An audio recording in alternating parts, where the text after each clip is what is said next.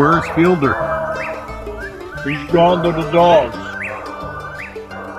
Welcome to the Gone to the Dogs podcast. This is your host, Steve Fielder, coming at you one more time through the miracle of Al Gore's internet here and a lot of equipment that neither my guest nor I understand very well, but we've managed to hook up today.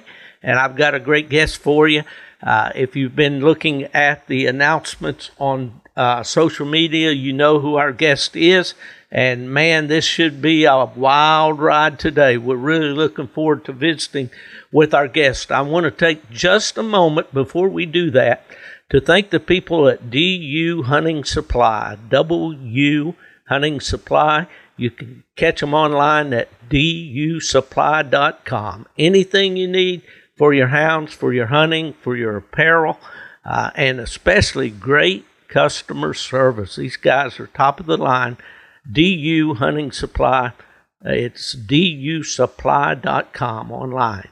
Well, that pays the bills, and I will put in one little plug for some of you have been asking me about the book, Gone to the Dogs, A Coon Hunter's Journey. The book is still available. The uh, inventory is shrinking, so if you want a copy of this book and you've been thinking about it, now's the time. You can get that online at stevefielderbooks.com. Okay, without further ado, I am chomping at the bit to introduce to you my guest today. Someone that you probably, if you don't know this guy, you certainly heard about him, especially if you're on social media these days. Real happy to have you on board today with us today. Today, today. I said that twice, didn't I? Norm Starling. Do you prefer Norm or Norman? You know, Steve, when I was younger, um, nobody asked me any questions, and my name was Norman. And just one day, when people started asking me questions about the same time in my life, they started calling me Norm. And I thought, well, man, as soon as I became this new guy where I went from Norm Norman to Norm, people started asking me questions. Before that, I think I was too dumb. So when I was dumb, my name was Norman. And then one day it just became Norm, kind of like James and Jim. I got you. Well, it was an old 50s or 60s or something rock song. Of course, you were not old enough to uh, remember that. It was called Norman, and it the words went Norman, and then the song went ooh, ooh, ooh, ooh you know? yeah, oh, you heard the song. Listen, you guys, you're talking to an old soul, so no, I've heard that song before. and, uh, they just having that name, I think, you know, put a label on my head right from the beginning, but before we get too far into this thing, Steve, can I talk about who pays my bills? Oh, absolutely, yeah. Okay, the Hocus Pocus Coon Squaller and Nighttime Honey Productions. Um, is it Honey Productions? Yeah, he produced me into a baby steak. He was the only guy that was nice enough to give me a little bit of equipment and my woman a smile as I left my dog at the Coon Club and went on my cast without my dog and then got treated very poorly with no spectators. But I was still wearing some good products. And it's probably who pays my bills is I think only fair that we we 50 it. Nighttime hunting pet supplies did that for me. Well, good. All right, there you go. So look them Can up. we talk on... about my other sponsor? Uh, yes, sir. It's your show, Norm. Go for it. I'd like to thank my lady friend for supporting me walking around in the woods all hours of the night. Oh yeah, well, coon hunters know for sure uh, having a good woman behind us is uh, and and as I just heard on a, another podcast uh, on Coon University about a lady coon hunter, Katie Millwood, where her husband is the support group there, and kind of really uh, you know makes it possible for her to follow her dreams too. So absolutely, we'll give a shout out, shout out to the women out there. Hey man, most of the people out there know you through this one on one coon league on Facebook. And uh, tell me a little bit about that and how that got started. Well, Steve, it, it's kind of the story starts before that, though, rather, really. I mean, um, if you say it's my show, I can shut up anytime you say something important or at least say something that I need to listen to. But should we talk about where I started coon hunting from, or should we go? that, I mean, no, no, no, no. You do not. You do not get to direct the show. That's my job. Okay, but we'll start anywhere that you want. You want to talk about your background of coon hunting? Let's go it. Go for Well, it. it has. I think it almost is like a priority thing with uh, how it goes in line because, like, how I started the Coon League had to do with how I was raised. Okay, let's go there. Okay, so, I mean, I was raised in Canaan, Ohio, spelled just like the Bible, um, and I coon hunted as a child. We we was the, the coon furs were worth dog food money, so Dad was happy. Mom was mad we missed the school bus, but uh, when we when we hunted when we was younger, sometimes it would depend on whether we had bag of dog food or whatever. When when my folks was young, we lived in a one bedroom sawmill that was in Canaan, Ohio, just like in the Bible, and it was moved up the road, and put on a foundation, and had a couple additions too, because my dad worked hard. But in that Canaan, Ohio, was a little Killbuck Creek, and we went up and down there as neighbor kids catching crawdads and meeting at the uh, you know the, the bridge that would go over for one of the driveways to the farms that we coon hunted and we would meet at that bridge with a piece of Velveeta cheese and a crawdad and whoever had the big, biggest crawdad would put them in a circle made out of rocks and dust and we would take them crawdads and they both go for the cheese and when they would get to each other they would pull backwards and it was always a wrestling thing it was a one-on-one for me so i guess as a child doing the crawdad one-on-one competition it gave me an idea later in life That's very interesting. I never heard of a crawdad wrestling match. That's no, I mean, it was That's- a crawdad fight well, I spent three years in Japan, and I got to be quite uh, fond of sumo wrestling over there, and that was kind of a unique form of wrestling. And then, and I'm going to segue into something that uh, you you and I have in common. When I was a kid growing up back in the hills of West Virginia, there the local radio station in Oak Hill, West Virginia, had a thing called uh, Saturday Night Wrestling, and it it was definitely not the UFC or or uh, Hulk Hogan uh, quality of wrestling, but anyway, the Saturday Night Wrestling. So anyway, I got off on a on a rabbit path there for sure. But can we talk about that a little bit? Our common our common roots. Sure. No, I mean, I think that's what I do sometimes if people can't follow me, Steve. I think that you'll be able to follow me because I think sometimes I talk in parables and circles just as well as you do. But I've read some articles. I've not I've not listened to any of your podcasts, but I have read some of your articles and some of the stuff you wrote, sir. You're very talented and I, I appreciate the opportunity. I really do. So like um, anytime you want to go on one of your rabbit rants, you're more than welcome, sir. as far as I go. Sure. Okay, Norm. Well, uh, this podcast I knew would be interesting, and that's why I wanted to bring you on. And uh, you told me that your grandfather was from the same part of the country that I'm from, correct? Yes, sir. Uh, he was he born and raised there in Beckley, West Virginia, where I was.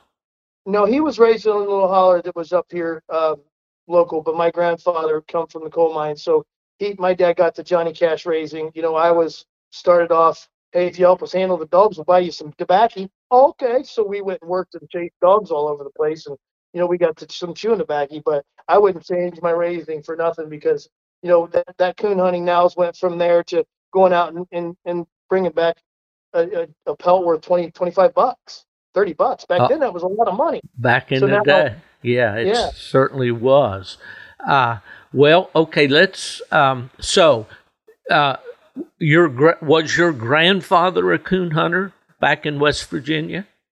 when I was little, I lived in a little valley, Overton Valley, and I think that I think a lot of times the people from the coal mines down there come up here chasing the unions, and a lot of hardworking people come out from down there to come up here just to get a better life. And I think that's where my, you know, my grandfather settled in. The Starlings settled in that Overton Valley there. It's just 13 miles long with uh, just a bunch of lakes and and, and, a, and a Killbuck Creek that runs through the middle of it. But when I went to my grandfather's house, there was always American cooner all over the floor, the, the front porch. There was chickens running around, and we had salamanders. We would go run and catch, and just you know, the backyard of my grandfather's space looked like chickens and dogs tied up throughout the, the thing. But all of them looked very healthy and happy because they were fed and exercised. hmm Uh, now, was this in West Virginia or in Ohio?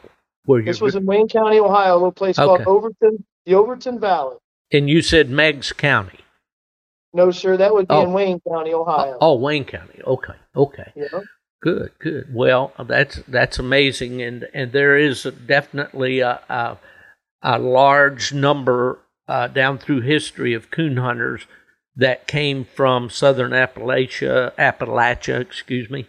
Uh, you know, many of them from eastern Kentucky that migrated to Michigan to the uh, auto factories and and um, yeah, the well, union they went for the money for sure. Well, well sure, absolutely. Yeah. We used to jokingly say back in West Virginia, you learn the three R's in school. You learn reading, writing, and Route 21 to Cleveland.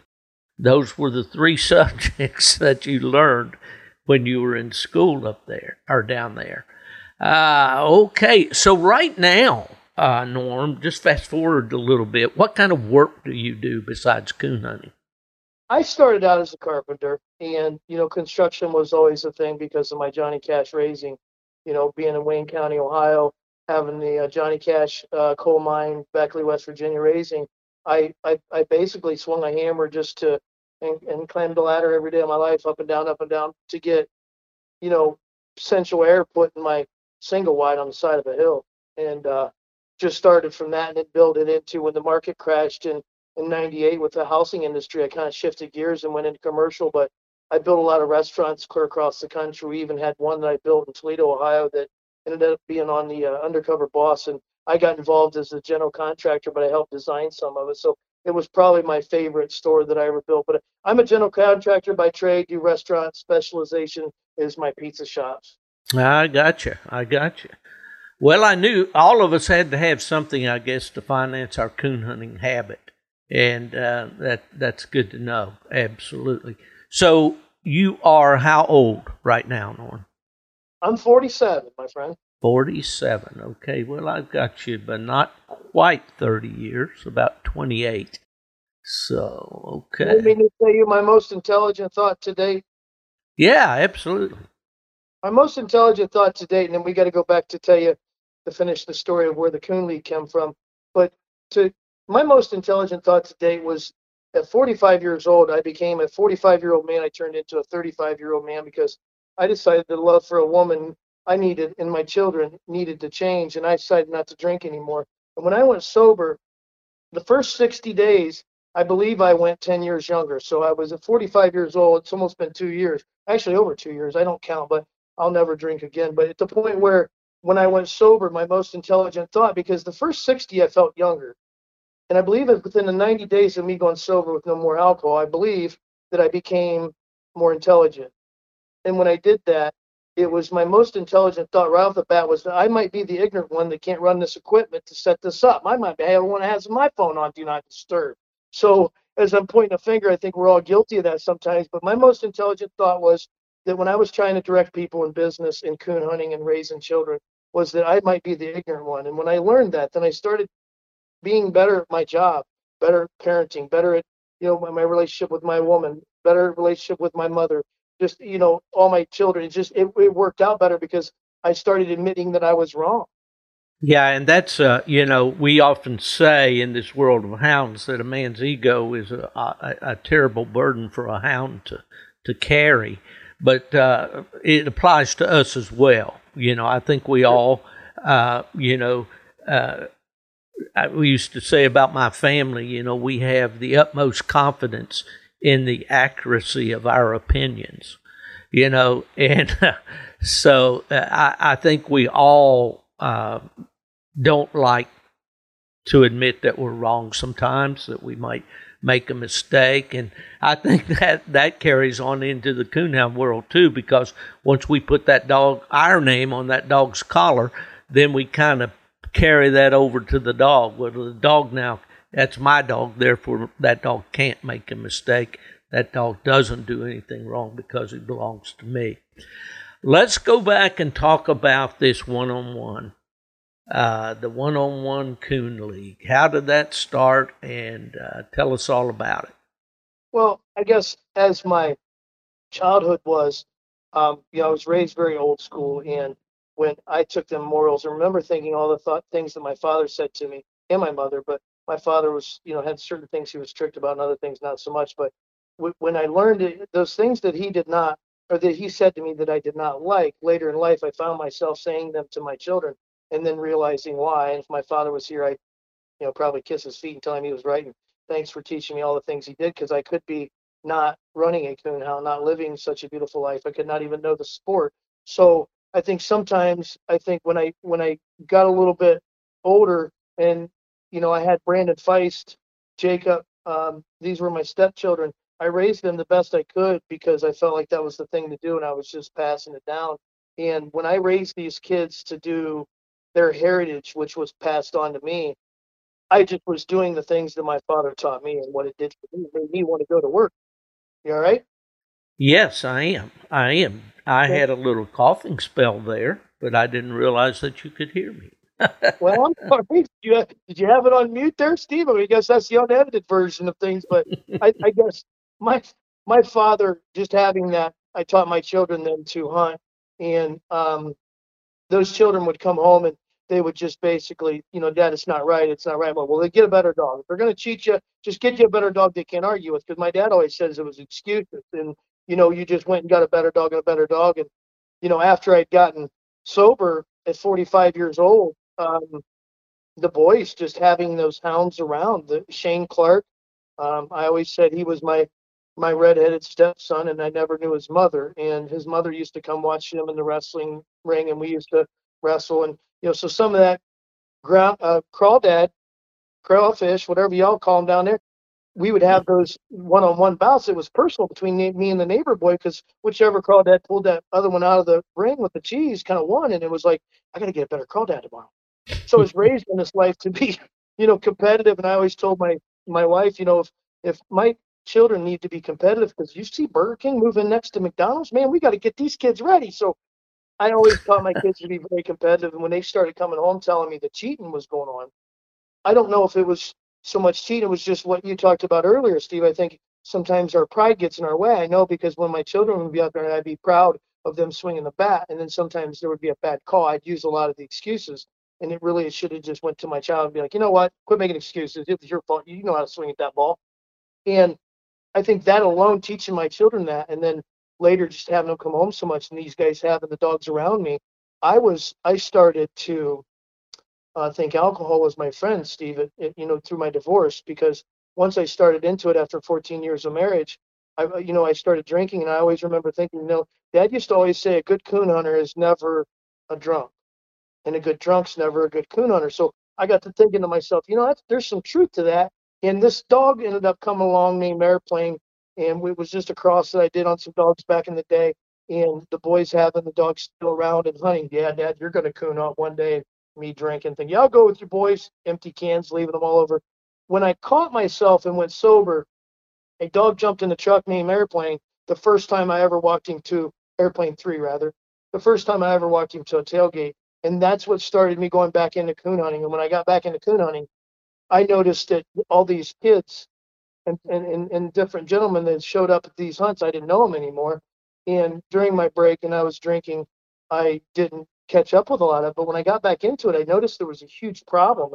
And, you know, I was always the one, Steve, that got kicked out for treating a couple raccoon because them guys didn't like me. Nobody likes to get raccoon treat on them. And I'm not saying my dogs was always the best, but I've never had trouble with a cast I lost. So when I when I started going back, the boys would go to a couple hunts with me and you know, we started just kind of turning the camera on and thinking, well, all these, hey, buddy, you say there's a coon in the tree. I coon hunted with your father for a lot of years. He's on here. I mean, what do you think? Maybe maybe he flipped and have a good talk with you about that tree. You're trying you and your buddies are plussing that up. So to the point where that gave me an idea of the crawdad, the one-on-one. The you know, I I I I got to thinking. I'm like, I got all excited. I'm like, I, I you know, I have this young dog. I mean, it's coming up. Like, I'm going to make a statement here. I called Alan Gigrich.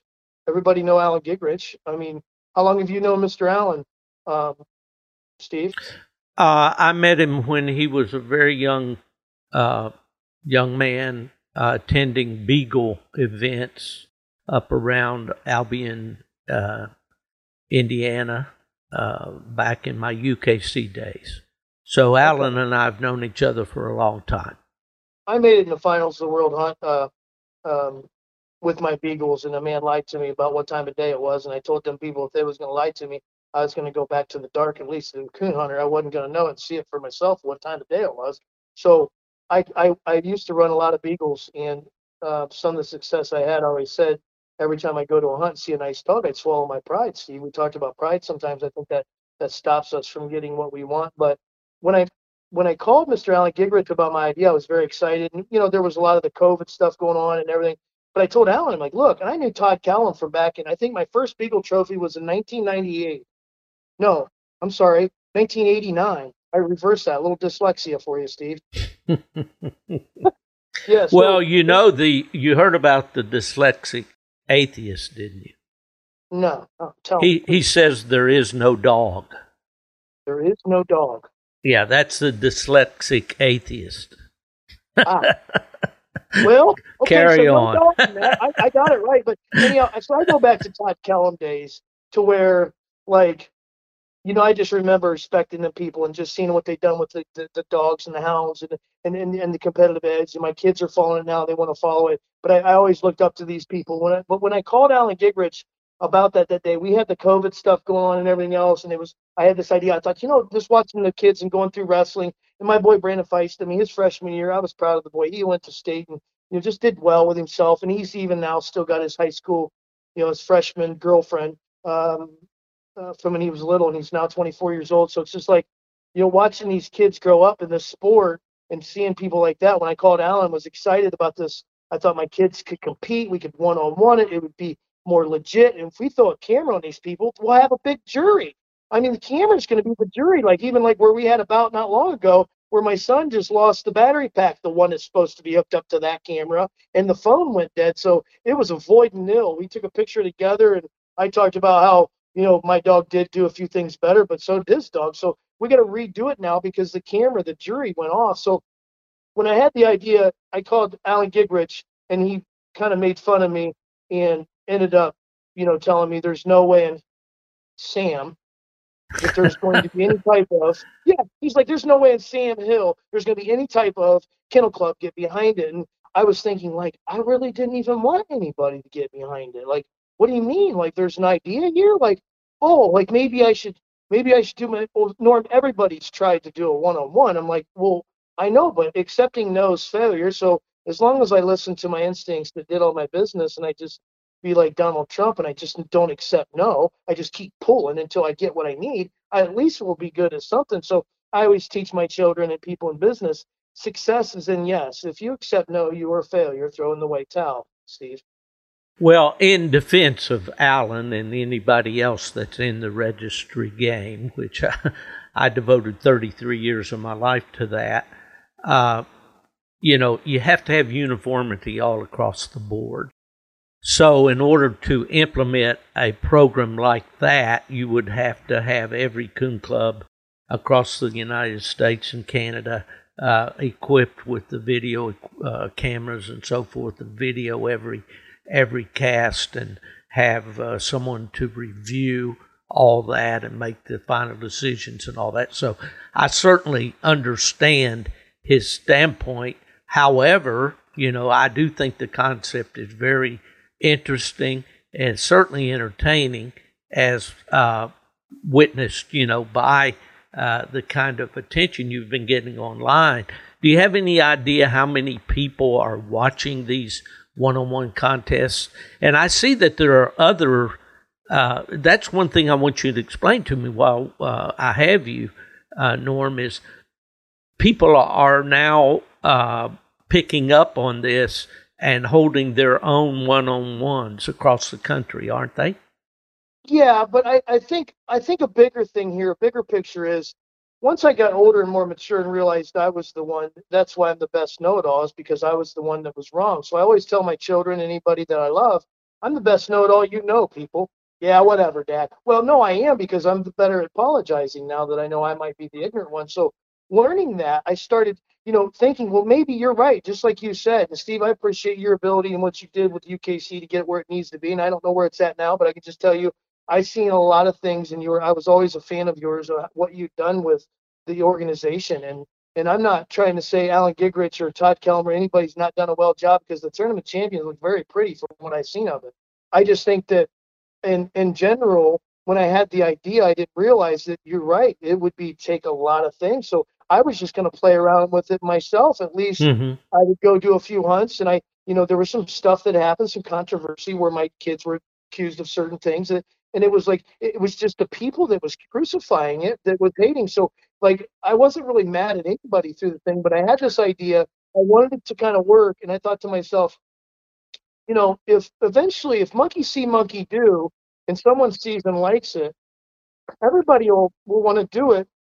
So I just started policing it the best I could online to, hey, if you're proud of something, you should be able to tell tell someone about your boy swing. If you've been out there swinging that ball with that boy, you you should go to Little League and sit in there and be proud of it. He gets treated bad because he's knocking the ball out of the, the park every round. You know what I mean? Like I played wiffle ball with my stepkids to the point where, like, you know, even my fiance Kelly, her her her daughter can swing a bat. Like she goes up every time she gets up there. Well, she worked really hard at that. She deserves. She can. So I think that the, the the we need these kids to have a little bit of pride and look at people. And I think punching the ball and getting up and being motivated about having a bout coming up made me motivated. And then monkey see, monkey do. I put it on the internet, and then people started. Norm, I'm a walker guy, but my kid don't want no walker dog no more. So you ruined him. He needs the ball to punch, and he wants a blue dog.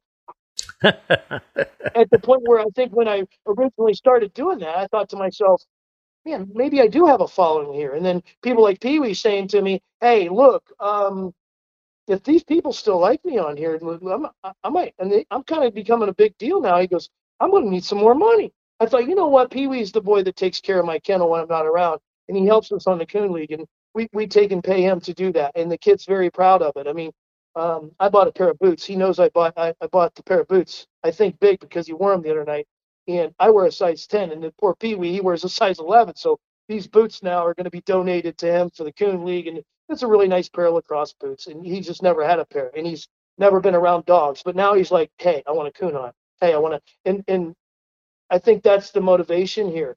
I mean, let, let's just let's we have a future here. I want to build a foundation of something, some sort for the Blue Tick Association to do something for the youth because the two I think that we had in place now is not going to work. So I think if we got to get better Blue Ticks to the gate to win with some of these other dogs that are winning, I think that we we need a little bit of energy behind it. So I just went hard and look, I, I had very talented dogs from Mr. Ed Mead, Ron Taylor, Dave Dean, and that's why I kept my dogs the way their names because it was Jets Northern Blue. And I even had Dave Dean's daughters call me and message me on Facebook and tell me they appreciated and wanted to know why I kept the Northern Blue on there. Like it was respect for the people that did the work before me. I got you, and and that's that's a, a point well taken, uh, Norm. I want to ask you about your dogs, but have we have we pretty? I, I don't want to leave this one on one Coon League just quite yet because I want to ask you: uh, Have you uh, charted uh, or, or uh, uh, re, what's the word I want to use? Have you reviewed the results as far as the number of likes or or comments and things like that to have any idea of how many people are watching these uh, your videos and so forth? I mean, really, I kind of dodged that bullet the first time you asked me, Steve, and you know, I don't want to. I, I, you know, I, I, would like to just go ahead and tell you like how many countries were listening, they're listening, and how many people from different foreign languages sure. are and saying good night, buddy, and telling me and sending me videos of their dog running a really neat rabbit. They're inviting me down like to go run these big large rabbits, and I'm like, these rabbits are so neat. Like, so I think we got there's followings of people watching translations sure. of just you know I think Duck Dynasty's been there long enough. Why can't we? Like I yeah. think our dogs are prettier. We've worked harder at them. Why can't we just go to the next level? So sure. I'm I think the dogs are going to go to TV. That's where it's going to be. And uh, as far as the views and stuff, I can tell you we're in like uh, 12 different countries, and there's you know, 200,000 people clicking on this thing in a 28 day format. Yeah, that's awesome. That's awesome. Well, we certainly are getting the exposure out there now. Uh, you know, there's a lot of different groups that are doing it, individuals that are doing it. Uh, the UKC, I think, saw the light and uh, developed a media department. As you, you, can see the results of that in the last two years with their coverage of the Tournament of Champions uh, you see the American uh, uh, backwoods uh, heritage productions that cover the uh, the uh, pro sport events and and all of that. So we're seeing a lot more video coverage of our sport. Well, I thought, you know, to myself, you know, those guys all know we have an issue. You know, And, and and and you know, I would. Can I give another shout out? You said the tournament champions UKC, but can I give a little shout out? Absolutely. Alan Gigrich, I hope you feel better um, soon. I, I I talked to a good dear friend of mine that thinks a lot of you, and and but I would just like to say, you know, now that UKC is going to adopt my idea, um, woo, number one, I win. I mean, and not say that like it was a competition, but my motive was for the better of the sport. And if I could show the whole people of what's going on in these casts, and I didn't even mean to, like I wasn't trying to document anything. I was just trying to go out there and show that the sport can be cleaned up and we can cl- clap like golf. Why can't we go on there and just take the camera with us and clap like golf? Like, hey, good shot, buddy. Good shot, Dalen. Good shot, Mr. Golfer. I mean, let's do that. Good shot, Norm. We treat a coon. Uh, good shot, Spurlock. Whoever trees the coon. I think that now that they have adapted it, I, I, I appreciate the support because I went out and supported the pro sport. I think I even took some fresh walleye from Mr. Kevin Rash. You know, Kevin Rash took his dad out on a Lake Erie charter when he come up to get airplane, and we had a really good catch. We we caught our limit like now on a really good charter. Good friend of mine. Um, uh, he's uh, Real Warriors out of Lake Erie. He actually went and took and put us on fish, and then we just had a splendid time. Come back. I took and carried that walleye after we got it clean, and I took it to the pro sport hunt out there because I thought, you know, that truck hunt, it would be nice to have some good food out there because I've been to that club before years ago. You know, I've been in that country. But when I went out there, I just carried it to, you know, to support pro sport and what they're doing because I think it's more of a prestige. It's just a chip off. It's making our sport better. Why do we have to hate on each other, Steve? Why can't we all just get along? Like there's like we're in the sea and there's not enough food. Is that what it is? Maybe we don't need a bigger tank. There's plenty of folks. Yeah, well, that's for sure. And I've said this many times, Norm, uh, and you won't hear it on this podcast waging one kennel club against the other, one breed against the other, uh, one handler against the other. Uh, not good for the sport, has no place in as far as I'm concerned. And I've told people for so many years, you know, hunters themselves, in the whole scope of things nationwide, the numbers of hunters is is in decline. Uh, the number of hunters is in decline overall. Uh, to use a round number, let's say there's 10% of the population that actually hunts, and that's everything deer, ducks, uh, whatever. That you I don't know if consider. I believe in some of those numbers, Steve. Well, they, they may be understated because some people certainly are not in organizations or there's no way to count them. So I'll give you that. They could be understated. But Yeah, the I- fact I- is, I'm sorry. No, I'd like to raise my hand like we're in school, but we don't have that video like we talked about. But I, I, I apologize for cutting you off, but I think sometimes just that, that idea and that statement that comes through my head, I got to get it out. So it's like, whoop, I'm sorry. I did not mean to interrupt you, sir. No, no, no. Uh, but here's what I'm trying to say, Norm. Whatever the number is, okay, we'll have to realize that hunters are in a minority in this country in the overall scope of the 300 million people that are here in, in the United I States. I think the DNR. I think that if I could, I, I just I'm just going to go off the Department of Natural Resources in the state of Ohio.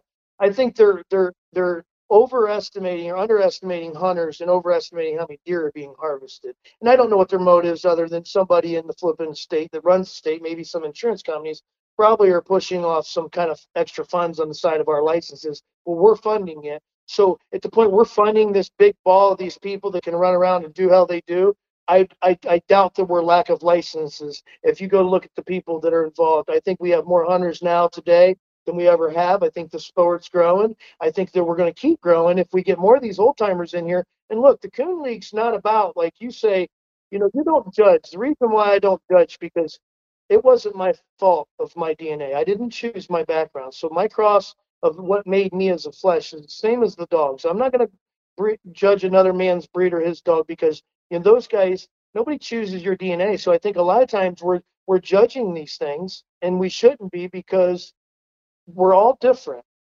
So at the point where you know, if you look at these numbers that they're saying and claiming that we don't have, that we do, no, we have plenty of support there on both ends. It's just we're all fighting, so no one's working together. And now we have all these different other formats and kennel clubs that are trying to pull from this one vein of, hey, we're addicted to being proud of our dog and we want to come and show it to the people. So you have that right there. That's that you have you know, more people that set up. You know, when I was a kid, there was one hunt and they were all there. Like, I mean, I've been kicked out of them for tree and raccoon for real. Not even, not even trying to make it up. Literally, we're tree and raccoon because I didn't put a coon in the tree, Steve. I didn't try to cheat anybody, and I didn't try to tell somebody their dog was moving when it did. So at the point where, like, I remember as a child catching bullfrogs at Medina County Coon Hunters Association.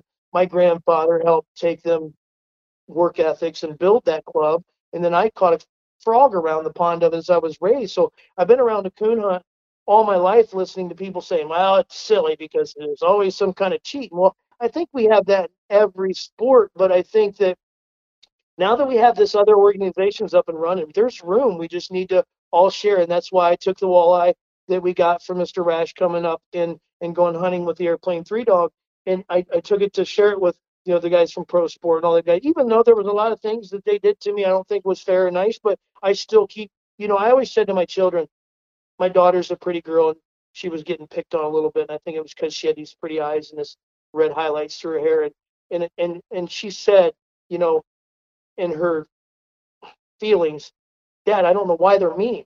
And I said, Well, honey, if they're throwing you lemons, just throw a little bit of honey on that lemon, and honey's good for you. It's the only thing sweet we should be eating to begin with. Just throw it in, it'll make a sweet lemon. You don't need much honey. And she said, Dad, I just make lemonade. Yeah. And I thought she yeah. probably read that somewhere. Yeah. Well, the point I was making it was to a point that you uh, you vocalized there, Norm, was that uh, about division among the groups and all. All the hunters in the United States combined, I don't care what they hunt, if they hunt field mice with a Chihuahua, will not win a referendum on a ballot of as to whether hunting with dogs should be legalized or banned. Uh, we have to stand together. There is strength in numbers. Uh, coon hunters is a uh, coon hunting is a very small segment over of the overall hunter population in the United States. So the point being is, you know, yeah, there is no reason for us to be fighting amongst ourselves. You know, we need to be supporting and and that's why we we try to do that on this podcast. I try to be very supportive of the other coon hunting podcasts that are out there because I think they're all doing a good job and they're all presenting a positive light uh, uh, on our sport. Yeah. It's getting the, you know, I always said the squeaky wheel gets the grease. They want to tell me, you know, Norm, be quiet. Well, if I was a tree dog, you would pet me. And I'd be blowing about 120 barks a minute and then maybe throwing a couple extra on the side. So I think that the squeaky wheel gets the grease, and sometimes you know having a podcast, just going out there and telling the story. I think sometimes you know, Steve, I would like to say though, because I am a fan of of yours, uh, I would like to say. I haven't had taken the time to to listen to your podcast, but now that I'm talking to you, I want to go back and listen to some of them. So when I get done in my spare time, I'm going to do that. But one of the things I want to say to you is, is you know, people were saying about interviewing me. I had other podcasts ask me if I would do an interview, and I didn't entertain it at all until you contacted me. Well, I'm very proud of that, Norm, and I thank you very much because I think you're an interesting guy, and I want your story to be out there. And there's no better way to get a story than going, as we've said so many times, down through your straight to the horse's mouth. So uh, uh, I'm, I know you're not disappointing our listeners in any way, and I'm very, very proud to have you on the podcast today. Let's talk about your blue ticks. You you talked about the blue ticks and how you uh, you know the background goes to Ed Mead and Dave Dean and and uh, Ron Taylor and, and those dogs. I have a very uh, high regard for Ed Mead. I uh, trained with him several puppies over the years that I lived in Michigan. I lived there 22 years. I would uh, drive over to Ed's. Uh, I saw many, many of, of uh, his puppies uh, that started at incredibly young ages that went on to make top dogs, and we read about them in the magazines and saw their pictures in the major events. uh, I've seen uh, unbelievable things out of very, very young puppies. And I believe if you go to Ed Mead's today, you'll probably still see my rolling cage there because I don't think Ed gave that back to me when I left. but uh, I, but I probably listen. I probably used that rolling cage because I mean, okay, so I mean that's just a big open can of worms. Like, um, uh, let me call the girls and tell them I'm not going to make it because, um, like I don't even know where to begin. Like, you want to get into Ed Mead? Like, I thought we were going to get through Norm Starling, but no, I- no, I'd no. rather- Well, that's okay. I just wanted to know the background of your personal dogs No, and talk about your dog. Show. I'd rather be the Ed Mead show. Let's make it the Ed Mead show. So, okay, so no, that's a good subject. You're right. I mean, I'm a fan. Anybody who works as hard as something, and I always tell my children, listen, hard work is legendary stuff. people. I mean, I don't know any legend that works hard that don't become a legend. Do you hear me? So at the point where Ed Mead's worked that hard for that many years, no, I'm an Ed Man, Ed, Ed Man, Ed Man Mead fan. There you go. How about that one for a jumble up? Too much coffee, perhaps, Steve. Yeah, you might want to cut the that? caffeine down a little bit there, Norm. Did Steve was telling me to put the caffeine down because look, I'm, I'm, I'm about halfway through this cup. You know what? Let me change it up to water again. You know what? All right, so we're gonna switch it up to some coffee for Ed Mead, but I, I'd like to talk about how I met him. Sure. Um, okay, so I had beagles, and I was uh, living in Michigan up in the thumb, and I bought a house, and I was doing sub, uh, subdivisions, and I had a kid that was beagle hunting with me, and his name was Jeremy Yarbrough, and he had an old female that he had bred to Jet Six, and we had beagle hunted quite a bit together, just running the rabbit dogs and whatever, and he liked this dog I had named Buddy, and he was nice. He retrieved rabbits, and he'd bring them back and drop it at your feet, and he was young, and he was out of a dog that I'd bred to retrieve rabbits, so he just it was genetic, and he wanted this dog bad, and it wasn't for sale. But I liked this gentleman, and we did business together. He ended up starting an excavation business off of my uh, housing development. But anyhow, we become friends, and one night we went down and we were going to go coon hunt. Now, to back up a little bit, Steve, you know how we're both going back and forth. I'd like to go back to where my childhood. My dad had Walker dogs. They was clover bred, and I remember the first time watching a Pac-Man dog tree and talking about they didn't care if a dog had a coon up it or not. That was such a tree dog. They'd watch it. So I come from that era of, of, of Walker dogs. We didn't hunt blue ticks. My my my grandpa and my dad said because we don't care where the coon's at. We want to know. We don't care. We don't care where he's been. We want to know where he's at. Rather, so coming from that background, I had a Walker dog that was clover bred, and that Walker dog was a coon dog by by shot. But I was into the beagles right then. But this Walker dog was the last dog out of my dad's stuff, and I probably wasn't putting the energy into it. I'm not making excuses because I think excuses for people that are not working hard at something. So I'm just telling you, I wasn't working very hard at it. But I had a Walker dog, it was last of my dad's stuff, and I went hunting with this gentleman, Jeremy Yarbrough, that had he originally raised Jet Six. He was the original guy that that started him from a puppy, got him going, made him what he was. So when Jeremy and I went hunting one day, he really wanted that puppy, and he told me he his female was bred. So we we went coon hunt with Mr. Ed Mead one night. And Steve, you want me to tell you just raw, like we should just tell things? I think Absolutely.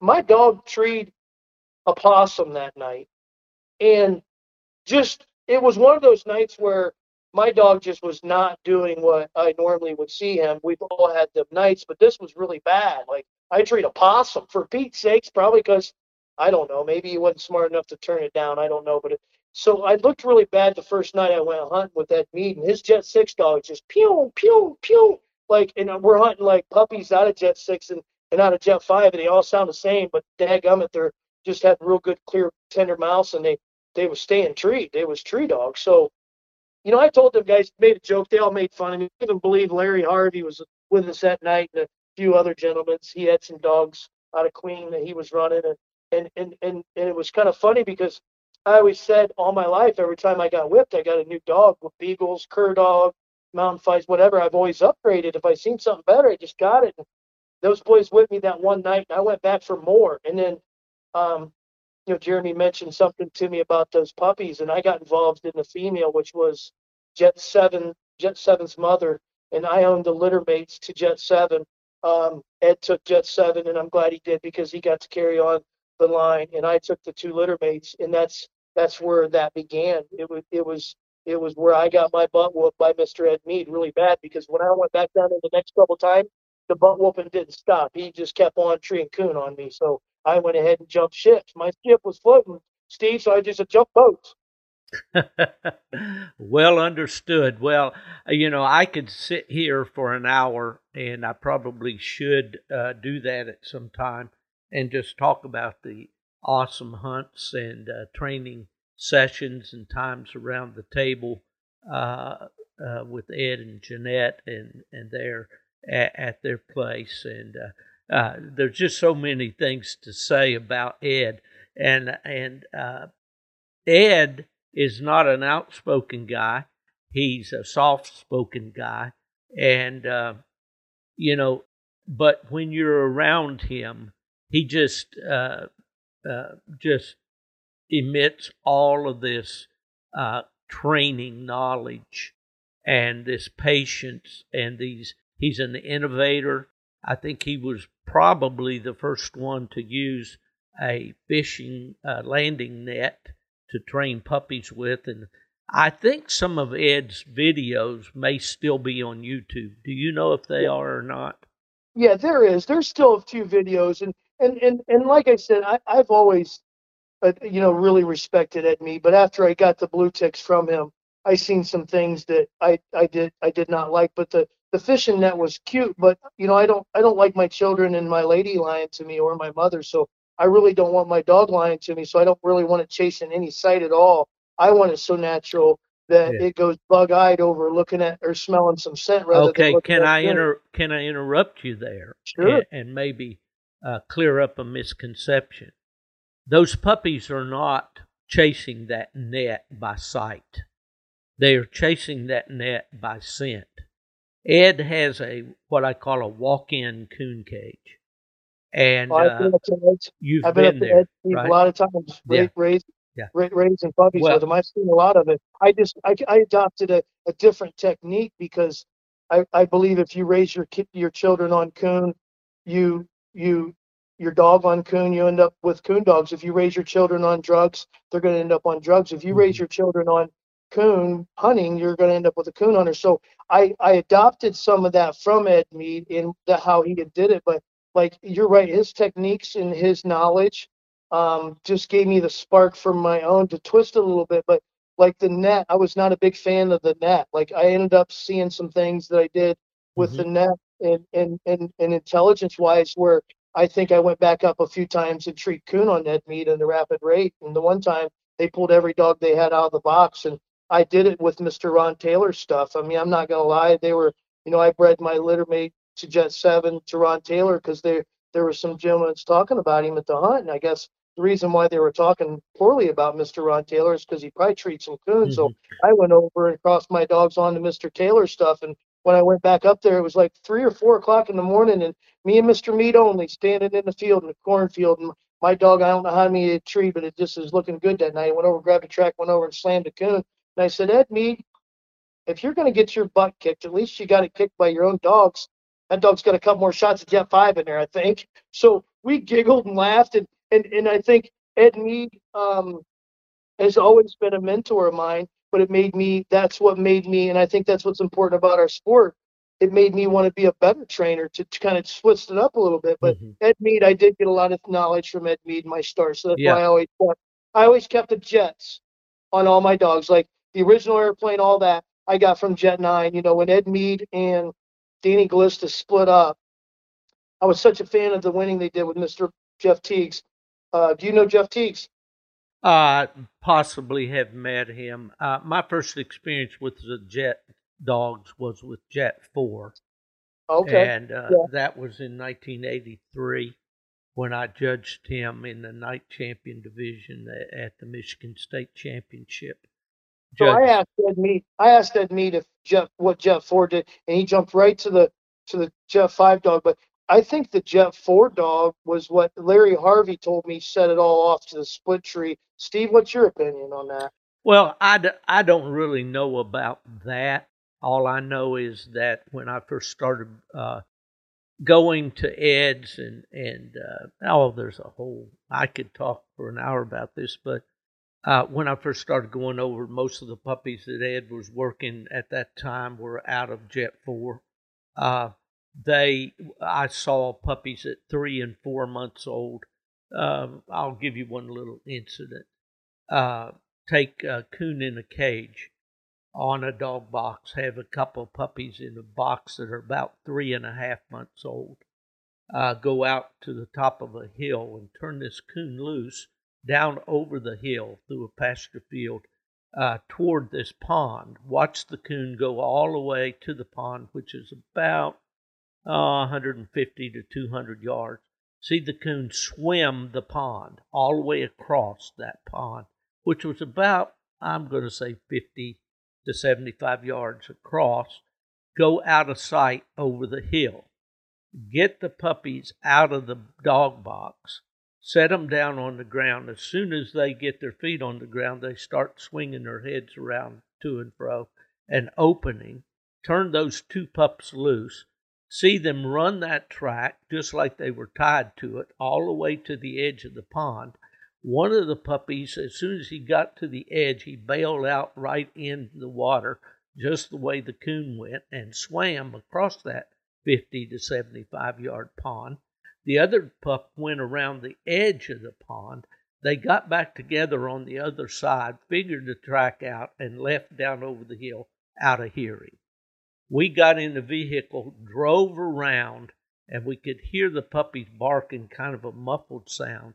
We walked in, there was a tree stand right there, a deer stand, but right down the hill from it, just a few steps, was a hollow snag. And in that snag were both of these puppies, treeing every breath, and the coon setting up in that snag. These were three and a half month old puppies. Yeah. It was one of the most impressive displays of puppies on well, a coon that I'd ever said, seen. I always said that my start, I, I when I started these dogs, I, I started with the most intelligent. The reason I upgraded, it was the most intelligent dog I've ever seen in my life. So the reason why I went to the Blue Ticks was for the reasons you're talking about, Steve. But um, a couple times I went up there and split treat off Ed with some of the Ron Taylor stuff that I put in there, and I was split treating at a rapid rate at you know five six months old on old dogs, mm-hmm. and I think Ed, one of my dogs got out of the kennel up there that had some blood in it that was 11 weeks old that went and treated her own coon by herself. So you're talking about natural ability. Like I've been up to Ed's on that pond watching dogs do like bionic superhuman stuff for a lot of years. But I, I think for me, the youngest I ever taught one that I turned loose, got struck and treated was 11 weeks old, and the other one was uh, uh, 13 weeks old. And we we turned them loose. They went casted free. One went and treat on the den tree, and the other one went and treat on the thing. So I mm-hmm. just I just kept enhancing that gene. And like Dave Dean said, you know, if you like what you got at home, why go out to eat? You know, I just kept three quartering out what I already had with Mr. Mead stuff, and I kept sure. pulling on stuff that was dominant. And I say dominant, Steve. I want to talk about dominant genes a little bit. I think if you take, you know, a family of people that are at Walmart and you see all the kids, they all look like dad or they all look like mom. There's a dominant gene there. So I picked up a couple real hard, hard Smoky River gritty bear dog stuff locally here. And when I did that, I put the uh, Smoky Rivers Blueberry Choice dog in there, and I put, you know, uh, it, and what happened was I went over to Mr. Alex Ward's house, and he had uh, a dog named Stonewall Jackson, and I was intrigued by it because it was the best outcross that I ever put on the Jet Dogs. I get over to this man's house, and he's got these puppies, and they're like seven, eight, maybe nine weeks old, and they're running around and they're like treeing like Ed Mead stuff. And I'm like, oh, was jet jet stuff? Like uh, that's jet stuff, right? Like I've never seen anything other than the jet dogs be that natural at that age, Steve. For me, mm-hmm. I've never, you know, I've been around a lot of hounds. I've never seen anything. So when I'm talking to this gentleman about this, and he's like, no, no, no, no, and I'm looking at him like, so that was my outcross was the Smoky River uh, Blueberry mm-hmm. Choice, which w- went back to a dog named Stonewall Jackson, and then that dog was uh, Mike Ryder's Bandit dog. Whatever was in there, um, and I also picked up some Smoky River off of Mark Beer. But whatever's in Mark Beer's stuff in that Smoky River, put a new gear for me and a few things. But I think that you know, seeing both those natural outcrosses and throwing a dominant gene in there, I think what what Mr. Dave Dean was referring to is is you know the line breeding that he did when I learned kind of how to do it with different genes, I always said three quarter in what you already like and pick up a dominant outcross. So I picked up a big mouth, a dog that could breathe, which was the dancer dog, and some of the flipping, you know, Smoky River stuff that I threw in there. I think it, it really took it to a new level for me on competition because Mhm. now I could breathe. I'm more accurate. You know, I just, you know, I watch these dogs and being jealous of these Walker dogs, how hard they could treat, but mine couldn't. So I think just doing the project and walking, watching how Dave Dean and, and, and, and the legends did it before me, Ron Taylor and, and, and, and Ed Mead, I learned from the people. That's why I named, you know, my dog Jets, Northern Blue Airplane, the original one. And he was a pretty neat dog, but he got hurt at a young age. But um, I want to go back a little bit though, and, and, and I know we probably are running out of time, but I want to talk about Jet 8 a little bit. When Danny Glista and Ed Mead were partners and they split up, I was a fan of Jeff Teagues and the handling of that. And, you know, he, he was always a mentor because he was slick. Like Jeff Teagues could get in there and he could really handle a dog, but he was good with a dog that he could call treat the right way. And he'd go in and win some cash. And I was proud of watching the blue tick breed become grow and just and just and just get energized by this man going around with this jet eight dog and just kind of like with the big country stuff, you know, just grew the blue ticks. I mean, go blue. You know, they're trying to get me to hate go blue. I'm I so I think that just watching that happen, I was a fan. So when Danny Glista and Ed Mead split up, I was a fan of the Jet Nine because of Larry Harvey and some of that stuff, and then I was a, a fan of of Gage because I mean that stuff was just good. So I made that cross, and when I made that cross out of, um, you know, the Gage, I bred one real nice female to Gage, and I bred one real nice female to Jet Nine.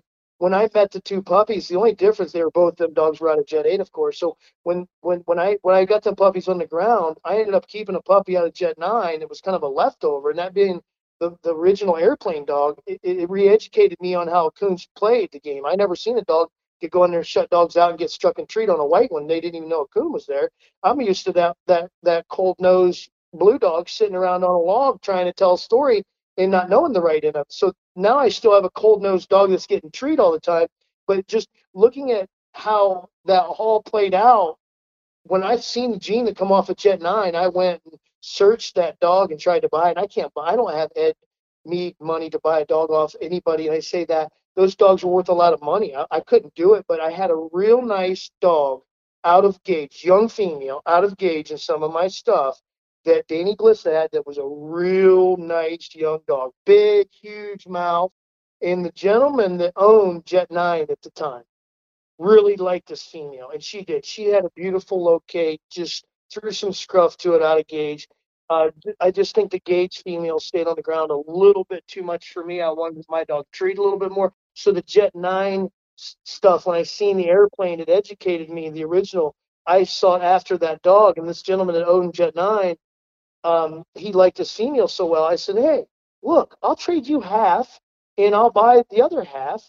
And I wanted the dog. So as soon as I got the dog, which was Jet 9, when I owned that dog, I, I remember him being on my hill, just thinking he was wired like a, a, um, a very spiritual wild horse that if you caught it out west and threw a rope around and brought it home and you broke it, you probably have a pretty good and very good judge of character. He was very, like, if bad people come around, he would booger bark.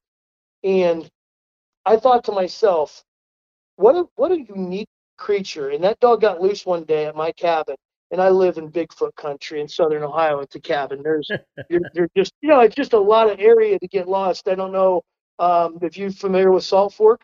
Yes, I am. hmm He gets loose in Salt Fork area where there's creatures down there. It might have, you know, ate stuff. So he gets loose there. And um, I get up the next morning. I own Jet 9 now, all of him. And like, this is a dream, right? And I, I thought to myself, I'm just going to hold this dog back anyhow. So I really wasn't planning on keeping the dog, but I was I, I was just so proud of owning a Jet 9 dog. Like, really? Like, now I own one. And so he gets loose one morning. As he gets loose, I go and chase him down. When I go to chase him down, um, I'm sorry there. That was, I had to take care of something. But when I chase him down, the neighbor tells me down at my cabin, which is about a half a mile from my house, the next door neighbor says, Hey, Norm, how long has this dog been loose? I'm like, I don't know. What do you mean? I said, I went to bed last night. I woke up. He said, This dog's been down here since two o'clock in the morning, treeing. And this was like daylight. I'm drinking coffee. It's like nine o'clock in the morning. I, I woke up at the cabin and heard him tree. Seen he was missing. hurting tree. So you want to talk about somebody can't afford a dog that's got money in the dog that can't afford a dog. Now it's missing, and I hear a treat. I'm like, whew.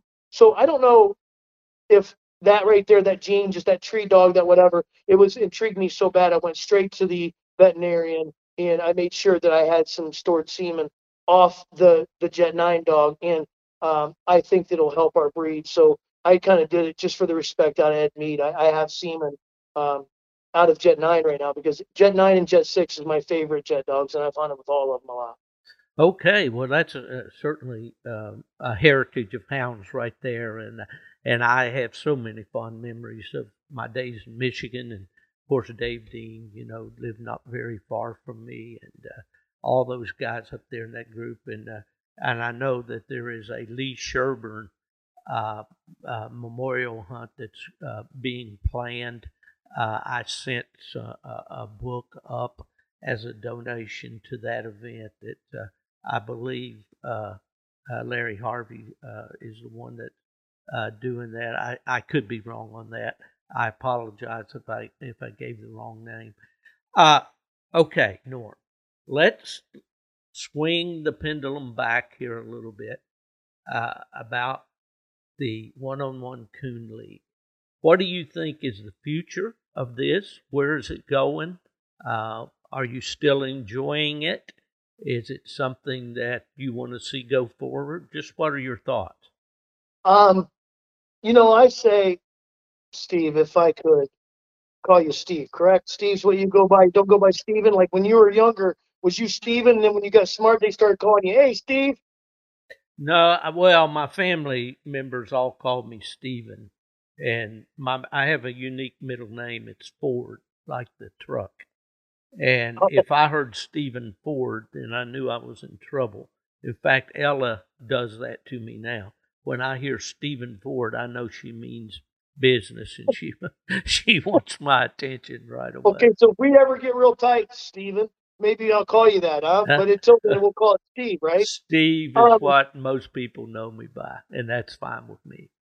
I'm going to try to not ramble off on a rant, and and and I say that because we know guys like us, uh, we have that we have that charisma, and and I think listening to you go off on your rabbit stories, I enjoy them. So I very seldom people talk that say things that are important enough for me to pay attention to. Cause I think life's got us busy, uh, Steve. But I would like to say that as far as the pendulum going back to the Coon League, if to put it to best words in a short amount, if I died in a fiery car crash or if I died on this motorcycle tomorrow, I wouldn't want anybody to be sad for me because I had one fine time here. I could have been born in a foreign country without the ability to know how to even be raised around this sport. So when my father passed, I was not sad.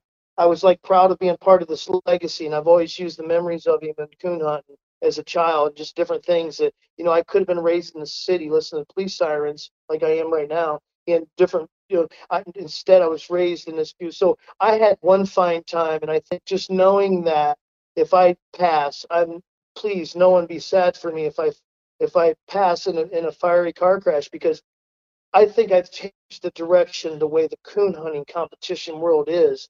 And if my father was here, he'd be very proud of that. And if my grandpa was here, he'd probably fall over flipping, fainting, just like Fred Sanford and Son. You know, uh, on, on, no, I mean like this is the big one, Elizabeth. right, I'm coming to meet. I'm coming to meet you, baby.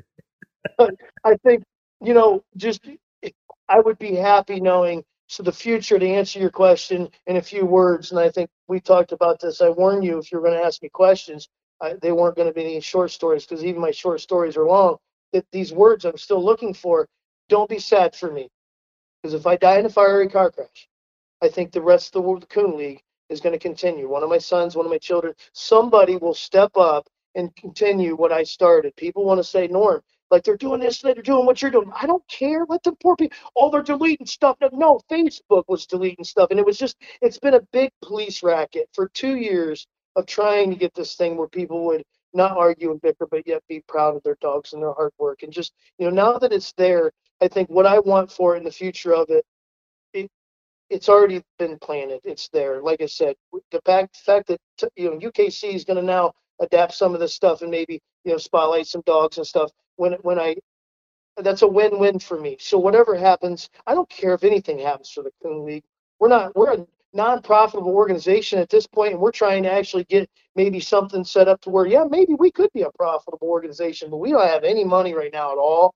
So it's just hard to actually go and think that we're going to be you know PKC or UKC one day. Right now we're just going through the motions and having a good time. And like we had an incident where the camera went down on the last bout and it was kind of like some shady stuff to the point where man we didn't have the people with us you know the camera don't lie so we're gonna we're gonna redo it and this english dog was pretty nice chad Nay has down in southern ohio down there in zanesville and it was just one of those deals where i think we're gonna go back at it because we lost camera I got you. Didn't get beat, didn't get seen. So I think if we take cameras in there, and we have now the technology, I believe, to get us into some of these woods, not all of them, um, we need to take the camera with us. Our, our dogs are pretty. Let's go to TV. I want I want the I want blue ticks on TV, and I'll quit. Well, okay. Just for our listeners out there, and for me, because I'm interested, tell me how the rules work and on how you devise the rules for the competition. Well, I have a friend of mine that's that's on the Coon League, and he was always a supporter from the beginning because I think he was a you know you talk to this gentleman. It's you know Bill Jordan from Whitetail Outdoors. Yes. Uh-huh.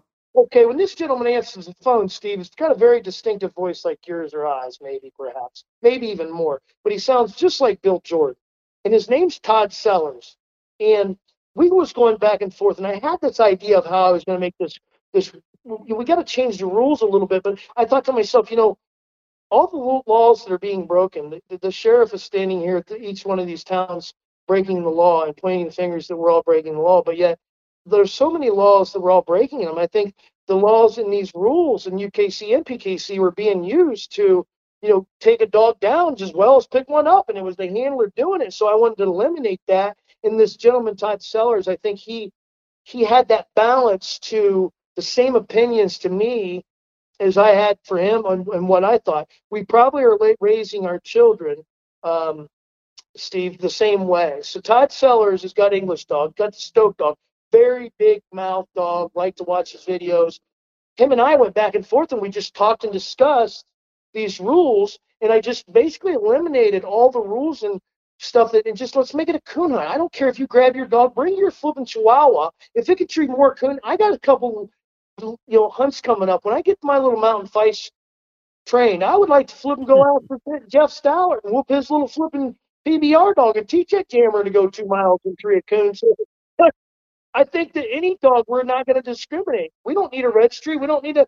We've already now started crossbreed. Let's just bring your dog. Whatever you can do inside there, you can use a Garmin. We're going to use that for judging. We seen a dog leaving a tree the other night and we can see it. Well, it's just now, why don't we use that technology for that rather than cheating? I think their laws are so set up. Technology is now advanced where we know we're going to use whatever technology we can a camera, a flipping thermal. We still need to see it with a naked eye, whether it be a camera or whatever. But that just alone is we're using our technology. The judge has got the Garmin's on there. They can see the dog, and you know, there's no the, the Garmin and the camera don't lie. So I think we're moving to that. But their laws and rules that they have in their kennel clubs are not going to allow them to get here. But they figured out how to way to adapt it, and I appreciate it. Like I said, I appreciate the support, and even the ones hating on me, like you know UKC and a few others. And I don't want to mention any names, but I think even the ones that were hating on me for it at the beginning, now they're even giving me some respect. Like, no, Norm, appreciate it. Hey, thanks for what you're doing.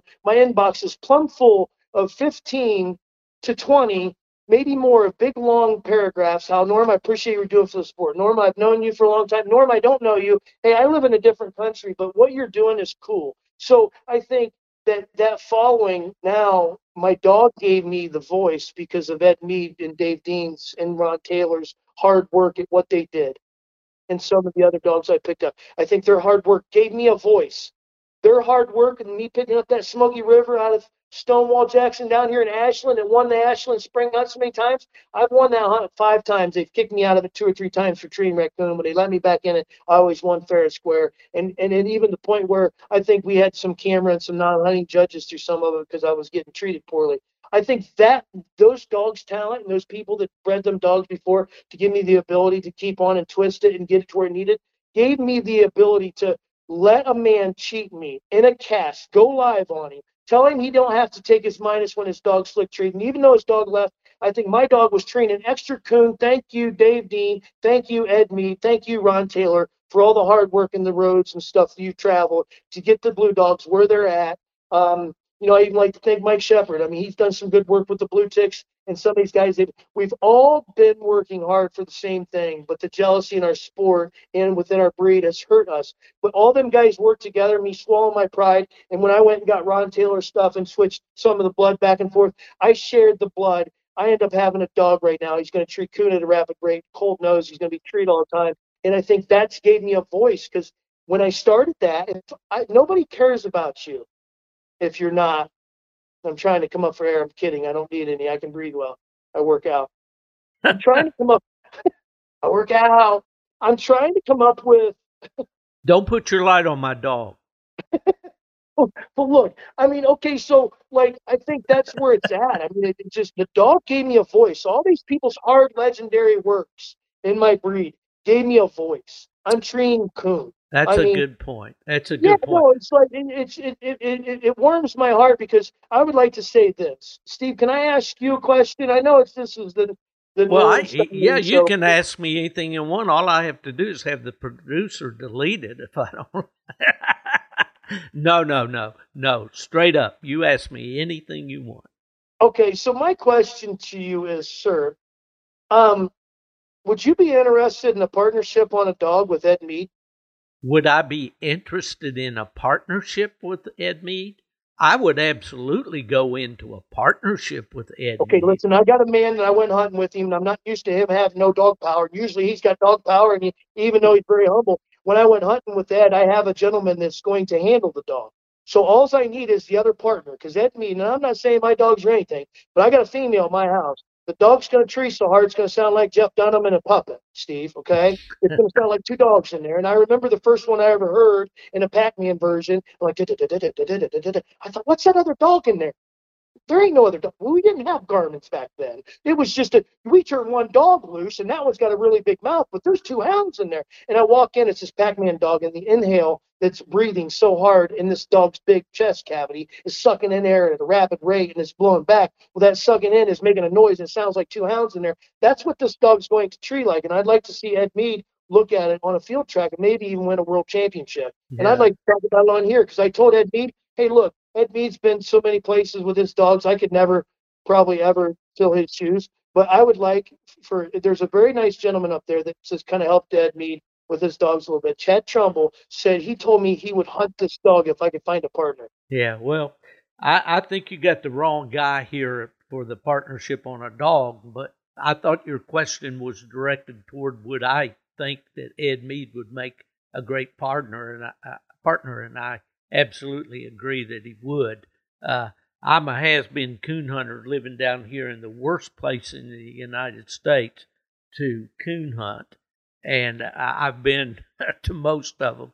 But uh, you're you to get to see Ed do that and accomplish that would be uh, would do- something that I would enjoy very very much. Let me ask you. Oh, go ahead. Let uh, finish your thought. say, and then all I, we would do, all we was gonna do is put your name on the papers. so really, I guess I didn't communicate well. I mean, UKC kicked me out of uh, their uh, kennel club for treeing raccoons. So all I was gonna do is maybe put the dog in your name, put it in Ed Mead's, and there's a gentleman up there named Chad Trumbull. And Brett Norman said they said they would hunt the dog and get the dog going. So I'm just basically going to go up there and I'm going to talk to Ed Mead like, hey Ed, here's your dog. You need to call Mr. Fielder. He's down in Florida, probably somewhere sitting on a beach, sipping a flip. You might want to call him because he's your new partner, and just turn dog loose and let you guys watch. Can we do it? you you talk to Ed, and I, I I'll Oh, talk to no, Ed. if I, I'm we'll- going to ask Ed the same question. I'm, I'm going to ask Ed. I'm to well, go he might house. say, "Heck no!" You know, I tell you what, um, Norm. You know, all my Plott buddies almost disowned me when I got a Walker dog. You know, I don't know what they'd do to me if I came up with a blue tick. But no, in all seriousness, uh, Ed Mead, uh, super guy, somebody I respect very, very much. Hey, can you real quickly tell me about the point system on your one-on-one hunts? I wanted to ask you about that, how that came about, and how that works. basically how it's set up is is is is you bring your own judge. So you with the camera, we really don't need a judge arguing, fighting, people voting. So you bring your own judge, and when you you bring that judge, that judge is going to have uh, the ability to say, "Hey, man, something's not right here," and hopefully we got a camera that can back it up. So those two judges, which we've not had no trouble because I have a judge and the opponent has a judge. Or let's say, for example, Steve, if you're in a one-on-one, you're going to bring your friend Ed Mead, and you're going to show up, and Ed Mead's basically just going to be there to make sure the rules that are written are kind of being followed. But we're going to have this camera and all these people watching, so it's not really much of an argument. It's just like one of those deals where the, the wind just gets knocked right out of your sails when you walk into a, a slick tree. And if there is a hole there and we give a dog the benefit of the doubt, we're going to give the benefit of the doubt because we have so many friends watching that's going to judge us if we make a decision that's not right. We're not going to flip and let dogs go three trees over. And if we do, I think we're going to ask the people, hey, look, we're going to get a panel together. You're it. Here's the poll. Did the dog move or did the dog go? If we can prove it on Garmin or show it that it moved, we want to use the camera. So the camera's kind of our jury and basically, if you strike your dog, it's just to let the camera know that, hey, and the judges, hey, we got two dogs. We got them on Garmin. It's telling those judges, hey, look, one dog's over here, one dog's over here. It's letting them judges know what dog's barking, and it just gives them an idea. So, but it means nothing. It's a modified strike to the point where I think, you know, talking about dogs fibbing to you, I think that's the biggest game we got right now is these dogs barking. I'm running a very, very, very, very cold nosed dog, and a walker dog's barking 552,000 times per mile, chasing my dog around, and it's really not saying nothing because I know for dang sure it don't smell coon like mine can. And I don't mean that to be funny, but I've seen there's a problem with our dogs lying to us. So I think the babbling and stuff is just a handler thing. So we don't have that. We basically have, hey, and that's why we can relax, Steve. We can kind of take it back and we can relax a little bit we can we can basically go back to coon hunting, and if we have to, we can you know pick on Pee Wee because you know Pee Wee don't have no buddy. Sometimes you get picked on, you like it because you know Pee Wee's the new motivation. Well, okay, but just just to take it one little step further, as I see it coming up, you have just like a one and a plus or a two and a plus. Explain how that works. If you hear your dog communicate to you like, "Hey, I got the groceries," You put your dog on paper, you have one minute. That one minute is going to give a chance. And I think if a dog's right in there, they're together, and we're watching them on Garmin, and bam, they get it. I think a dog treat a half a coon because that's what it did. I mean, even if one dog drives the track in there, I've seen so many times where one dog takes the track and drives it in there, and that dog that's got that tight nose is sneaking over here, just goes in there and gets the tree on a dog.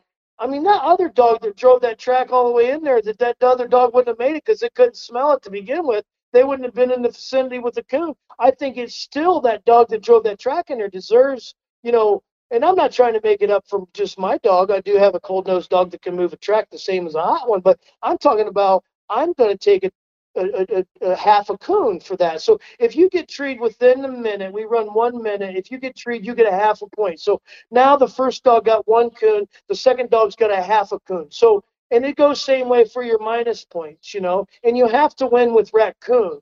There's no, we're not going to win with no minus points. And who had the least amount? Who who jacked up the least tonight's the winner. We can't do that because we we would end up with a bunch of dogs that were no good, and we don't want dogs running around at a rapid rate treeing raccoon uh, that ain't there in trees with no leaves on them. So we want coon dogs. So we were just going to take it to where you know it's the same in as the same out, and you know uh, the tiebreaker is sudden death. You know, like you're one on one, like you'll go back in, you got one match, just like the crawdad going back in after the piece of Velveeta cheese. You know, you're going back in, wham, you know, trying to get one last coon treat and sudden death. So if we're sitting at zero, we still need a coon treat. So our three hour format came up with the idea, not so much where the red fern grows, but my grandfather telling me stories about how it would just be like people that would talk smack back in the day and how it was when hunts first started it was you know and listen to people like ron taylor say no they were three hours long. And so i thought you know the longer the competition steve the more the separation of the competition there's going to be. And these short little one hour casts are going in and and, and, and, and rambling them through is making people profits i get it it's getting they're getting three or you know two or three losers which each cast so that money then they take and keep and spread out to the winner and keep for themselves so they have their salaries I just don't I don't want that. So I just kept it to where it's just one on one, mano a mano. We split what we enter for. So if we enter our dogs, we we pay our judges and everybody and just try to keep it to where it's just fair. It's not we don't want to we don't want to win in the coon league off of losers. We want to help the losers get a new dog. I mean, maybe just on camera with all their buddies watching, somebody be like me and be like, "Yep, that me, you kicked my butt. I'm getting a new dog." So you come home with a blue one like yours, Mike. Because if if Ed Mead says yeah, your name's just going to be on it so he can register and flip a UKC.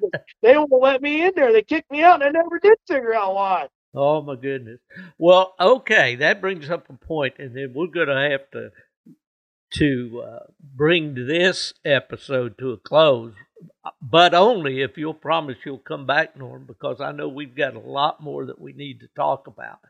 Uh, we've been at it here about an hour and 21 minutes uh, by the clock, so we try, and of course, I'll have.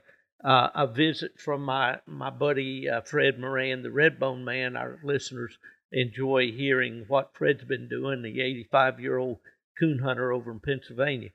All right, I'm going to ask you this question, and uh, on the surface, it it's just what it is. Norm Starling is a controversial guy. You have people online that love you, think that what you're doing is the greatest thing since sliced bread. There's people on there, and I've seen the remarks, and of course, I have a site called Coon Hunting Conversations, and we don't let people be, as my grandmother used to say, ugly on there. They have to keep it straight up, uh, or they don't stay. We have people who are not Norm Starling fans. What do you say to those people out there who don't really know who Norm Starling is? Does it really bother you that some people don't like you? Does it really turn you on to know that so many people do like you? How does that all feel to you? This notoriety that you have, people know your name now. Uh, it's basically a household name in the coon hunting, uh, online coon hunting community. How does all that affect Norm Starling day to day? Can I call my buddy Ed Mead right now, like phone a friend, like on TV, and be like, "Hey Ed, I'm coming up there, and we'll do episode two with Ed Mead. Now I'll drive up there, and we'll set up up there at Ed's house, and I'll present his dog with half Steve Fielder's name on it, and half his, and then we're going to talk to Chad Trumbull because Chad Trumbull's gonna Chad Trumbull's gonna gonna go ahead and, and train it right there around Ed. That way, Ed's got something on. And then we then what we'll do is we'll just do episode two when we get that dog tuned up because see it's a litter mate to airplane four nice female. We'll take that dog and we'll just show up to a one-on-one hunt we'll do episode two with you and your buddies and your walker dog and we'll let the camera watch that meat flip and whoop somebody. Very good. But you're avoiding my question. What has all of this notoriety done to norm starling? Is it something that you enjoy something that you uh, when when somebody says something derogatory toward you or toward your game, how does that affect? Answer me, please. The only thing that answered me, I don't know if I can do it quick, but I'll try. So ready? Okay, I'm so ready. my mother being upset about it was probably it. You know, other than that, my mom going on there and sticking up for me a little bit and making comments, it, it ailed me a little bit because, um, you know, as far as the rest goes, um, you know, it started out in second grade for me, Steve. You know, it was this has not just been going on. You know, this started out in second grade when the kid that was supposed to be the bully in the classroom said he was faster than me at the end of the playground, and then come to find out that he don't know what it's like to run through the woods, and you get a lot of flipping. You know, you get a lot of muscles worked when you're jumping over logs rather than a pavement. When I got to the end of that pavement, I was a little bit faster, and the girls giggled. And then later that afternoon recess, I got tackled, beat up by a couple boys. I knew what was going on. You know, it would you know nobody's going to like a winner. So anytime you go in there and woo somebody, or you go in, you do something good, or you talk about you know not allowing some of that nasty negative on yours. Look, the more pretty you have, it's like a curse. The more that you're going to have. So I think the Coon League's got a lot of people there, so you're going to have a lot of both. You're going to have a lot of support. You're going to have a lot of hate. But I think the more people that open and give us a squeaky wheel and run your mouth and just get some tree dogs going, boys. And I think some of these kids are getting voices where the, normally they would just type them on on a on a on a typewriter rather than come up. I've had some people come up at the Tournament of Champions last year, kicking around at the ground after I kind of had went live on him, and he apologized for what? I'm like, for what? What are you apologizing, sir? He said for cheating you, and that was it. I, you I, I got a lot of respect for the kid, still do today. I ain't gonna mention his name, but it it it motivated me to who cares. I have to consider the source. If you have a lemon throwing you lemons, why do you even care, Chloe? My daughter, I say to her all the time, let it. I learned the number one ingredient to love. And Steve, if we have to, we could do episode two, but I would like to share it with you. The reason why I love my dog is I, I my dog loves me. And I learned the number one ingredient to love from my firstborn daughter, Chloe. And when she wrote me a love letter, how she appreciated me being a good father after I took her to the water park that I couldn't afford. And it made me, it's propelled me to want to make more money, to want to give her a better life. It's probably the reason why I'm successful today. But her appreciating me and writing me a love letter before I go to work on a Monday morning after taking her a weekend visit to a water park and just telling me how, Dad, thank you for getting us ice cream as long as we appreciate it like the Amish kids. You know, it's okay. When she teaching me that, I always said learning from your puppies or your children in parenting, learning from them is real parenting. So when I learned the number one ingredient to love from my daughter, it affected my life. It financially made me stable. It made me want to work hard. Of course, I came from workers, so I was taught to work. But really, I think the reason why I love my dog is because my dog loves me. And Lord put me here and, and, gave me such a creature to love so temporary. It's so pure and so beautiful. It only gives me 15 years at max. That if you spell that name backwards, it spells God, sir. And I think that not to get religious or, or, or political or anything else, I think anytime you have somebody that is going to throw daggers at you, you have to find the the the good in it. You have to find the godly in it. You have to find the so I put that filter in my life and between that and knowing that I could be ignorant, that I'm communicating wrong with maybe my spouse or my children, working on those two filters, I, I let the Lord sometimes direct me. And I might drop a bad word once in a while, and I might get upset at somebody for something that I don't know if I actually was guilty of, and people want to judge me. But at the point where I'm now in a situation where I don't know if I can change it. You know what I mean? I don't know if I can change it. I think the reason why I am that way is because of my love for a coonhound. And I think that if we can focus on that and the good and not the negative comments, why wouldn't it work? So I just kept on the internet and just kept putting honey back to people because now I got to preach what I'm talking because if I'm expecting this to influence somebody else, I got to keep it on. I got to be this guy. If I'm expecting my daughter to not throw lemons at somebody after they throw them at her, I got to start using honey. So, you know, a lot of times when people, when I travel the country working, they, they would be upset because my hillbilly butt would um, maybe not make a good direction on a lane change or something like that. People would get upset and they, there would be road rage and I would just wave at them. And I noticed the nicer I was to them to let them know, hey, my bad, I'm sorry, the more that they would not want to be aggressive and mean. So I just, I, have done the best I can on that coon League to keep that down. But to answer your question, I put my norm armor on, is what I call it. And sometimes that norm armor is this tough exterior guy that don't let any of that affect him. But no one likes to be treated poorly just like my dog. I appreciate my dog because my dog appreciates me. Well, if I treat my dog bad, my dog's not going to treat me good. So I try to use that my techniques to training my dog. I try to use that and try to training my lady friend to treat me better so that I can treat her better. And they say training, I you have to train the ones around you to love you how you're going to love them. And I think that the Coon League is going to get to that, and it's just going to take some more of just putting nice and new ideas out there. And Nobody likes new, you know, so everybody gets upset when you get the change. But I think it's gonna it's gonna help the sport grow. So if I take and pick up negative, I'm gonna run around and I'm just going to put out more negative, Steve. So I've learned to put this filter in my head and in my soul that if someone throws me them daggers, I gotta have to not care. But it's been going on for a long time. I mean, uh, as far as like whitetail deer hunting, I mean, I've shot some of the largest whitetails in the world, Steve, and, and shooting the most elusive creature in the world, and I'm not talking about just Ohio, I'm not talking about just the United States, but the most elusive creature in the world and, and mastering it. I worked really hard at doing that.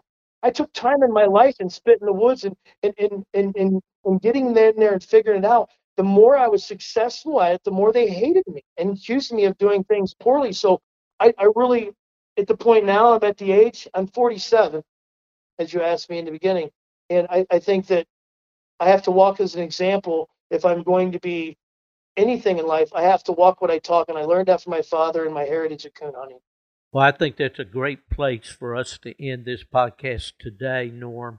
It's been super, super to have you on. I think you've been straight up, candid with our, our listeners. I can't wait to hear the reviews on this one.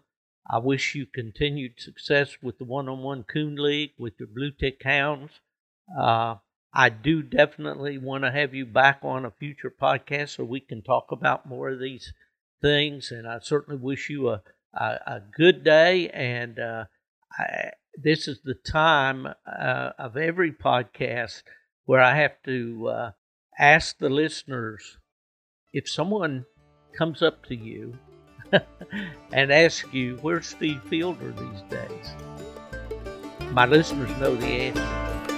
He's gone to the dogs. Well, good morning. Did I uh, wake you up from your last night coon hunt? The day you wake me up, I don't care if you call 5:30 in the morning or 6 or whatever, you'll read about it in the San Francisco Chronicle. I'm an early bird and an early riser. If see. I sleep past 5:30, I'm usually up for sure at 7. You're afraid you might miss something, I guess. That's right. That's right. Well, you hey, got a long time to sleep forever someday. Well, that's right. We sure do, and we we need to to be up and at 'em. I I realize the younger younger the older that I get, uh, the less sleep I seem to need. But uh, I'm sure you got a good coon hunt story to tell me about. Did you go last night? I went the night before. I got, a, a girl was supposed to come up. I hunt with three different girls. One of Hmm, them, I'm sure you know Patty Busy. She got black and tans and blue tick, I do. and she got some good dogs. And uh, she she'll go every night if I call her. Uh, she loves to go. She does a lot of late hunting by herself. She'll go out one o'clock in the morning. She says nobody's around to bother you or get off my property, and that's her way of doing it. Uh, me, I go early. I go right right at uh, dark, and uh, usually a lot of times I turn the dogs loose. It's still daylight, and I've had good luck through the years. I used to do a lot of daylight hunting in the mornings in the summer. You go along a creek and start early enough, you'll tree some coon on the outside. And uh, but anyhow, uh, I called uh, this blonde bomber that won that hunts with me. She's quite a trip. I took her with this young dog that I got not too long ago. Well, I think it was Wednesday. Yeah, Wednesday. And the dog split treed. Well, the dog I wanted her to grab off a tree was closer than the one I was grabbing. But I wasn't worried about that. We're walking down there and it's a little thick. She gets the dog off the tree and I'm sitting down there at the other tree waiting for her to come. Now this dog will pull. He ain't gonna pull me, but he pull a stranger and see what he could get away with. And I told him, don't. I told her, don't put up with that. Jerk him. I said, do anything you have to, but don't let him drag you. Well, he was so worked up getting to the other dog here and him treeing down below. He pu- pulled her down, run her head into a tree. She got a little lump on there. I think she was bleeding from the nose. I don't help him. I figured let him fight it. Tough will make it out of there. I I didn't pay no attention. I just went to the other dog, got him on a lead, and we went to the truck. And she's uh, back there cussing and hollering. She said, how bad am I hurt? I said, you'll live. Don't worry about it. And we went to the truck and she's snorting all the way down the street, uh, road. And she, uh, I said, I ain't going to listen to that all night. I said, I better take you home. I wasn't concerned about her health. I just didn't want to listen to her snorting all the time. So I took her home. It wasn't far away. And then I went coon up myself. You're after. such a compassionate man. Yeah, I know. Everybody knows me like that up here. And uh, I give ice water to an Eskimo.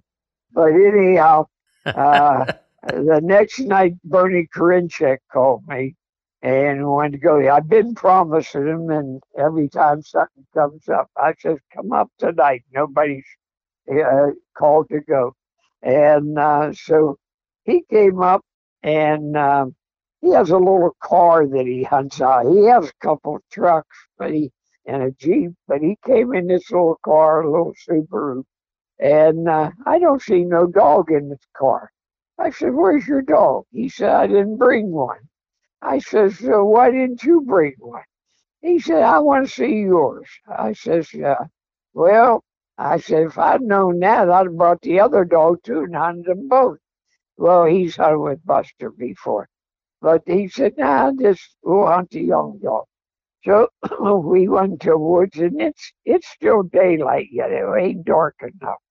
And I said, hey, we'll go to a place about eight, ten miles from here where I used to live. I says, hunt there and we'll try a coon there by the time we get there and then we'll come back to this place. So we went over there and we started out. The dog took off like like he should. And he finally barked two barks. I don't know what on what he did or why. He finishes everything he opens on. He has anyhow. But he came back past me and uh, never stopped or nothing. I thought, well, he's going to go to different territory. He's certainly leaving the territory where he barked twice. And I thought the second bark was a half half uh, tree bark, but he never opened anymore. He went down the hall and he gave probably four track barks and loaded up on a tree and sounded good. He he's a tree dog and he really knocked him off there. Bernie even comment, man, he's a nice tree dog. We go down there in the coon's there and uh, uh, like I say, he's up uh, way up in the top of the tree uh, as usual. But uh, we got the dog and went out of there and then went back to the other woods that we was originally going to start on. And we turned loose in there and he was in there a good while, probably close to a half hour, and ain't opened up yet, which is highly unusual in that woods. I usually get a strike within ten minutes or so, but for some reason he didn't. Excuse me. And uh, he turned around. he went. There's a reservoir there. I told you about this place before, and there's also a bit of swamp in there. And um, anyhow, he headed, we didn't know for sure where he headed to. I took my tracker, and for some reason or other, it wasn't working. It worked the first two nights I used it, but it didn't work that night. But I hunting all my dogs with a light on, so I'm looking for the light to see where he's at. I know he's other than some of the brush, I could should be able to see him where I think he's at. And we finally both spotted him after a while, and he opened up down in there, and it's like all swamp. It's at least up to your knees most places. And uh, the dog made a loss, I guess you call her. He just shut up. He didn't say too much for a while. Then he barks real odd, like I thought he was going to tree, but he's got an odd tree bark sometimes. I thought he was going to tree. And Bernie says, there he is. He spotted the light, I shine my light. It looked like he was on a big mud bank and uh, that he couldn't get off of or something. And I looked at him for a good five minutes. I said, he ain't on no mud bank. He's up in a tree. And uh, I figured that's why he's barking on. And he was way up in that tree. It wasn't a big tree, probably only 15 feet high, but I'd say he was darn near the top. I'm looking for a coon up there. I don't see no coon or nothing. I says, we got to get him out of there, but I ain't getting wet. I blow my whistle, and he finally, all I know, I don't know if he fell out or he jumped out. I, I really think he jumped out. And man, we heard that splash. I said, there must be a lot of water over there. I said, you hear that? He said, yeah. Well, the dog swam to us. We could see him swimming to us at different times. And he came over. We grabbed a hold of him. And uh, I looked that tree over again. If there was anything in it, I sure didn't see it. And uh, our foliage this year, usually we're covered by now. We got a lot of trees that need foliage. It just seemed late this year, too cold to uh, spring, I guess. Yeah, I uh, wonder if that coon could have possibly jumped out of there, you know, before you guys got there. But you would think maybe that the dog would uh, would have jumped out too. Yeah. Uh, the, another thing, he was soaking wet, of course, and it was getting cold out. My hands were freezing. I said I should have brought gloves. And uh, anyhow, we just walked to the truck, and that was the end of our hunt. We didn't bother turn loose again. It's eleven thirty, not that that's late. It's just we were both cold. He didn't put enough clothes on. I'd have been okay if I had gloves. The dog come right to me, and uh, he definitely went down under from as wet as he was. well, Fred, it's pretty amazing that you're still hunting and, and hunting regularly at your age, and I know uh, when when we get uh, up a bit in age, as I am too, you know, we don't like to talk about that a lot. We just want to go ahead and and and do what we always did. Our our mind is uh, basically as young as it ever was. It's just the body that slows down some, but it, it's always amazing to to visit with you, to talk with you, and hear about the stories of of your hunts with your red bones. Uh, we've uh, used about 11 minutes here in this episode, so I know you've got a lot of stories for me, and I'm going to be calling you back on a regular basis. But uh, for our listeners who may not recognize that voice, that's uh, Fred Moran, the Redbone Man, the 85 year old coon hunter from the hills of Pennsylvania, who's a regular feature here on the Gone to the Dogs podcast. Fred, thank you so much for joining us again this week, and uh, we'll look forward to talking to you again. Hey, nice to hear from you. Give me a holler. You know where I'm at. We'll do it, sir. All right. Take care.